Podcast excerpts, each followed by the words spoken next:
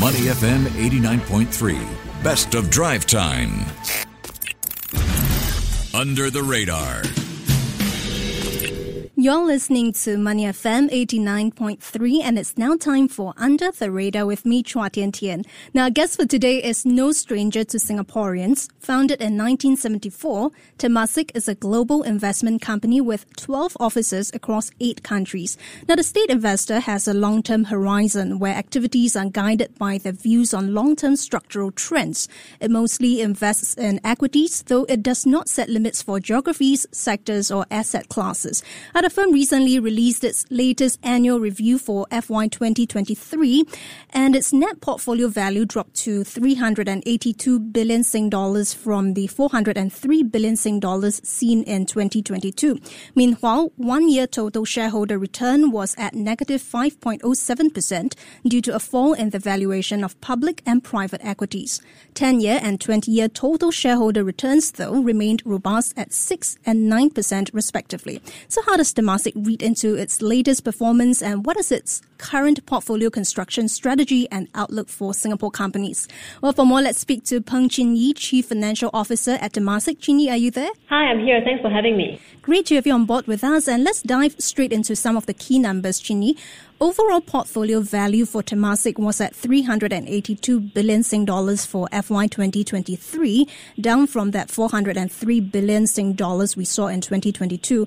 And if we include write-downs, Temasek reported a group net loss of seven billion Sing dollars for the financial year ended March, which is the first time in the red since twenty sixteen. Now, the question is, how would you assess or benchmark this year's performance given the wider macroeconomic environment we are seeing? Right. So I, I have to say that this has been a very challenging challenging year for us, but you know, I think the portfolio remains quite resilient. If you look at our results uh, since uh, COVID, actually we sustained the recovery from the pre-COVID lows uh, with a three-year T S R of eight percent. And you know, as a long-term uh, investor, we tend to focus more on longer-term returns. So if you look at our ten- and twenty-year T S Rs, those are at uh, six and nine percent respectively. Um, so you know, as a full equity investor, we, we will not be immune to the sort of yearly mark-to-market volatility in, mm. in the equity markets. And so that's something that we are quite prepared to, to weather the short term if we deliver the longer-term returns. And maybe just let me give you a bit more color around the uh, loss that you spoke about. Mm. Um, actually, a large contributor to that, uh, most contributor to that, is actually uh, the unrealized mark-to-market losses that we had on the uh, sub twenty portfolio. Mm. So if you exclude that from the uh, profit statement, actually the operating profit for the group was around fifteen billion dollars. And that speaks to the resilience of the underlying portfolio companies that we have, the profitability that they have. Um, and, you know, just to just to also make the point that the mark-to-market losses are unrealized. Yeah. And, you know, uh, uh, can be reversed in, in, in time. Mm. And I do want to take a look at returns, Chini. Temasek's one-year shareholder return has fallen to negative five point zero seven percent for F Y twenty twenty-three. I believe last year's figure was uh, positive five point eight one percent in Singapore dollar terms. How far does that concern you, given that the longer-term total shareholder returns remained robust, plus minus one percentage points from last year's figures? Yeah, so so I think you're right to say that we've given up, you know, uh, the gains that we had last year.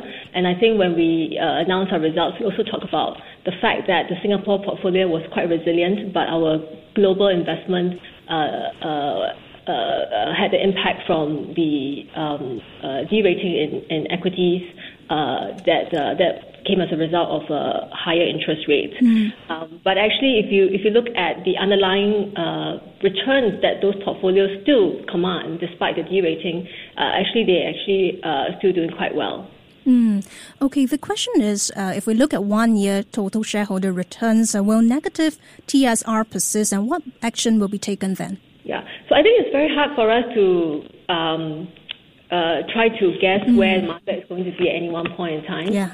Obviously, we report our results uh, for thirty-first March, and you know, on any given thirty-first March, the market can be where the market is. Mm. Uh, for us, really, the point is to look to build a portfolio that we think is uh, resilient and forward-looking, uh, resilient to exogenous shock, and can actually withstand the short-term volatility to deliver better returns for us uh, over time.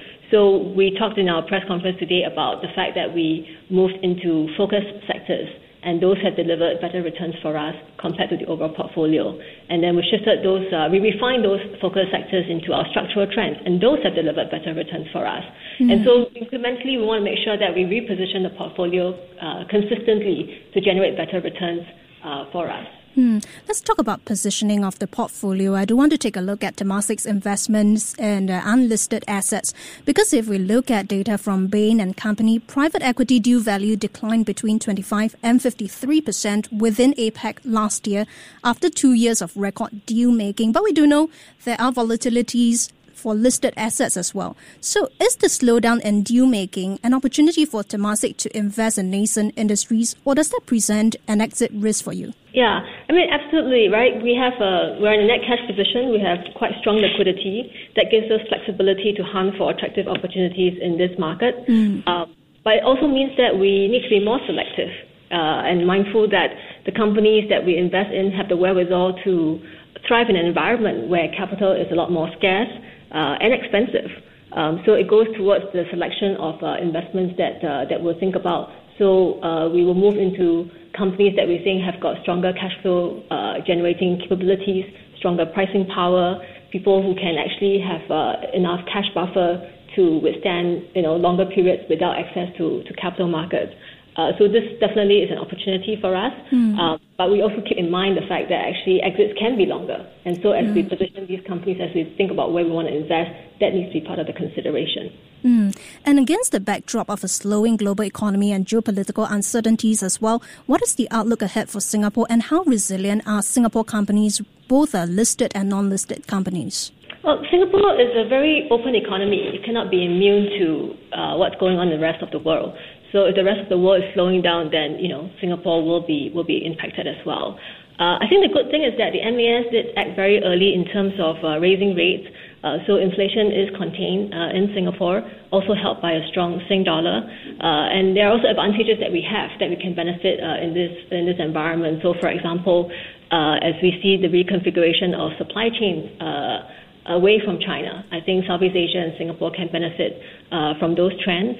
Uh, we are engaging the Singapore companies uh, in our stable to also think about um, how uh, the trends that we identified, mm. the structural trends that we identified, uh, can impact them, and what is the steps that they need to take to transform their own business model so that they can be more resilient, they can also uh, be more forward in their own business uh, plans. Mm. So one example would be, for example, uh, we supported S E T S. Recently, it's the acquisition of uh, Worldwide Flight Services, yeah. and that's really to transform them from being just a, uh, you know, a local player to a global player. Mm. And let's take a look at the wider business environment, Chin Yee. I understand Temasek has been following or focusing on four structural trends, uh, which are digitalization, sustainable living, future of consumption, and longer lifespan.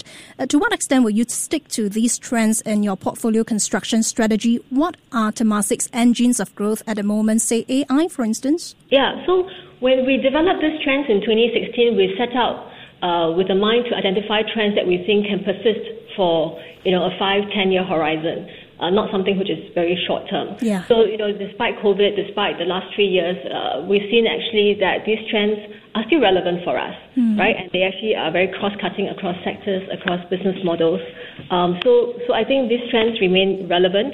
Uh, I would consider, for example, what you say about A I, part of the digitization trends, right? A lot of what A I does today is actually built upon the fact that there's been digitization, there's been data uh, that's out there, and it's really a a, a, a process and a, and a, and a uh, sort of next step in the digitization uh, process. Mm. Um, so as we think about uh, the four trends, when we first identified them, we were actually much more overweight in digitization, for example, compared to sustainable uh, living. Mm-hmm. And in the last um, few years, we've actually been doing a lot more in the sustainable living space. And that, I think, will be a focus for us going forward in mm-hmm. areas of, uh, you know, food, water, waste, uh, clean energy, the built environment, and novel materials. So that's an area where we're putting in quite a lot of emphasis, uh, apart from A I. Mm. And meanwhile, Chin Yee, what is Temasek's view on the crypto sector and new growth investments after its investment in F T X? Because I understand the firm said earlier this year that the investment team responsible for investing in F T X had their compensation reduced, but to what extent does that deter the firm from high risk and potentially higher return investments? Yeah, so I would say that we are quite circumspect on the crypto space, right? Uh, post uh, post um, uh, the the events, um, but actually, if you think about our uh, early stage strategy as a whole, mm. uh, that's actually delivered good returns for us uh, since we've uh, since we've uh, started on that strategy, um, and we recognize that with the early stage there are uh, binary risk. And so the way we deal with it is we have diversification of the portfolio. We cap um, our exposure to the early stage uh, to six percent of the portfolio. But the reason we do early stage is is is is, uh, is multiple, right? One is actually to, for us to be able to track um, developments in technology, developments in um, business models, which may impact our existing portfolio, and to be ahead of the curve to think about what the implications might be. Right, and then it also gives us the opportunity to identify winners early, right? Mm. Uh, double down on them as they scale, and that yeah. actually gives a lot of value. Um, so, so that's really why we invest in early stage, and it continues to be a focus for us. Mm. And Chin Yee, just one quick one before we let you go. Temasek said last November that it will open up an office in Paris to focus on investments in Europe, Middle East, and Africa region. Where will Temasek's focus be in terms of geographical markets? Will you guys be moving away from U S listed stocks given the uh, geopolitical uncertainties, higher interest rate environment? To what extent will Asia and China in particular be a key focus area? Right. So actually, we go where the opportunities are mm-hmm. and where we see, um, you know, uh, interesting opportunities that fit the trends that we're looking at. So prior to the twenty tens, we were primarily a Asian uh, house. We made a deliberate effort to uh, open offices in Europe and U S to look for opportunities in those markets. And over time, that has shifted. Uh, but we don't really have a fixed geographical sort of allocation as such, but really to look at where the, the opportunities are. So our, our new office in Paris will mm. support our activities um, in the E U, uh, and, you know, but we will expect to go where we see opportunities. Mm. Thanks a lot, Chin Yee. That was Png Chin Yee, Chief Financial Officer from Temasek. Thank you very much for joining us on Money F M eighty-nine point three. Thank you. Before acting on the information on Money F M, please consider if it's suitable for your own investment objectives, financial situation, and risk tolerance.